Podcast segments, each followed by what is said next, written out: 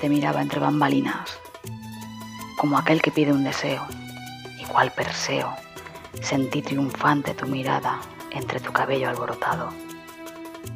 Dejé caer la estocada que laminaba mi pecho por un momento, cuando sentí tu aliento clavarse en mi cuello, como colmillos afilados que dejan tras de sí un reguero de sangre y sudor.